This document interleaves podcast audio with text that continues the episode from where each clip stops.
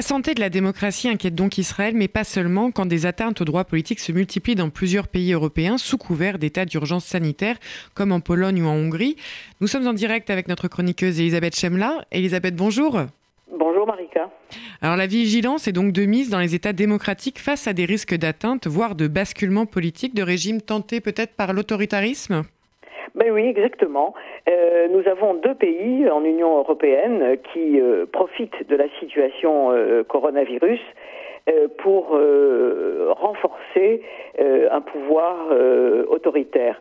Alors, ça inquiète beaucoup l'Union européenne. C'est le cas de la Pologne, qui s'apprête à faire les 18 et les 24 mai une élection présidentielle et le parti populiste au pouvoir, droit et justice, qui veut absolument euh, reconduire le président Douda avant que la crise économique euh, n'éclate comme partout ailleurs, et nous verrons que l'argent est au cœur de tout ça. Donc le, parti droit et justice a décrété que cette présidentielle se ferait entièrement par correspondance. évidemment, inutile de préciser tout ce que cela peut amener comme tricherie. En, Hongrie, par ailleurs, Viktor Orban euh, peut-être vous souvenez-vous qu'en juillet dernier, dans l'Arche, euh, j'avais fait un long reportage sur ce que j'avais appelé la dictature douce de Viktor Orban. Eh bien, profitant du coronavirus, Orban euh, vient de passer d'une dictature douce, entre guillemets, à une dictature nettement plus assise, puisque il a décrété l'état d'urgence, pris les pleins pouvoirs absolus, euh, il ne gouverne plus que par décret et par ailleurs, il a instauré une loi de atteinte à la liberté, euh, à la, pardon, à refus de la désinformation. Ça vous rappelle peut-être quelque chose pour la France? Euh, et cette loi contre la contre la désinformation est en fait évidemment une atteinte considérable à la liberté de, la presse, en plus de la suspension de l'Assemblée nationale. Ça inquiète beaucoup Bruxelles, qui agite, comme toujours, à la fois euh, l'épouvantail Orban, mais euh, probablement ne prendra guère de mesures. Oui, comme ça a été le cas jusqu'à jusqu'à présent. Et donc on a ces quatre démocraties qui, va, qui vacillent, mais aussi ceux, de, par exemple, de l'Algérie ou de Hong Kong qui montrent également des signes inquiétants, non pas là pour le maintien d'une démocratie qui n'est pas encore achevée, mais plutôt dans le processus permettant de la construire. Oui, exactement. Euh, si vous voulez, par rapport à, Hong Kong et à l'Algérie, euh, vous le savez, on a eu, on a depuis euh, des mois et des mois et des mois, bientôt un an d'ailleurs, on, a des manifestations populaires réclamant tout simplement un, changement de système, quel que soit le, prétexte qui a servi de déclencheur.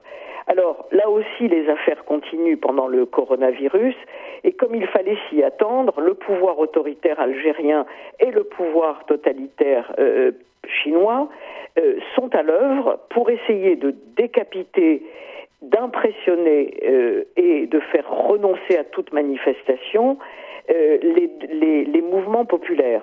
Alors en Algérie, il se passe quelque chose dont on parle très peu, et d'ailleurs il faudrait là aussi parler du rôle de nos médias qui ne parlent plus que de coronavirus, comme si il n'y avait plus que ça qui existait. En Algérie, euh, la situation euh, répressive est catastrophique. C'est tous les jours, tous les jours, des universitaires, des blogueurs, des journalistes, des opposants politiques euh, sont arrêtés euh, sous différents prétextes, sont mis, euh, sont mis en prison et attendent les, les verdicts qui seront rendus à leur encontre. Ça touche beaucoup aussi les organes, les organes de presse, et notamment, euh, par exemple, le correspondant de TV5, Khaled Drareni, euh, a été euh, arrêté sous un prétexte évidemment fallacieux. le pouvoir algérien d'Abdelaziz Tebboune est en train de vouloir littéralement essayer de liquider toutes les têtes algériennes du Irak la question qui se pose, comme elle va se poser à Hong Kong, est de savoir si le peuple va suivre et va finalement euh, non, non pas rentrer à la maison puisqu'il y est par le confinement, mais y rester. Pour ma part, je crois que ce ne sera absolument pas le cas et que tout ceci va se terminer en catastrophe, d'autant plus que pour l'Algérie, elle est confrontée à une crise économique absolument sans précédent depuis la création de l'Algérie, avec les prix du pétrole qui sont la, la grande manne, évidemment, à la fois de la nation et de la corruption, et, ces prix du pétrole étant à à peu près 30 euh, euh, dollars le baril aujourd'hui, euh, évidemment, c'est une ressource qui se tarit et l'Algérie est pratiquement au bord de la cessation de paiement.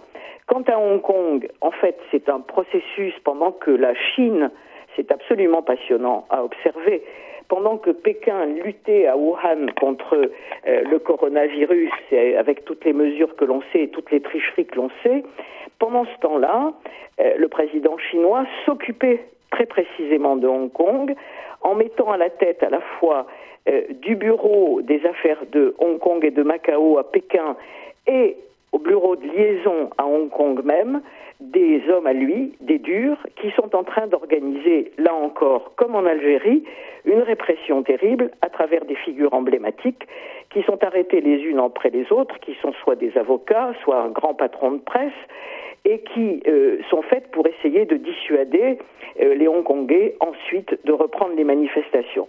Mais là encore, je crois que ça ne marchera pas, parce que euh, la grande manifestation prévue pour le 1er juillet par l'opposition démocratique, c'est-à-dire quasiment tout le peuple de Hong Kong, est déjà en voie de préparation.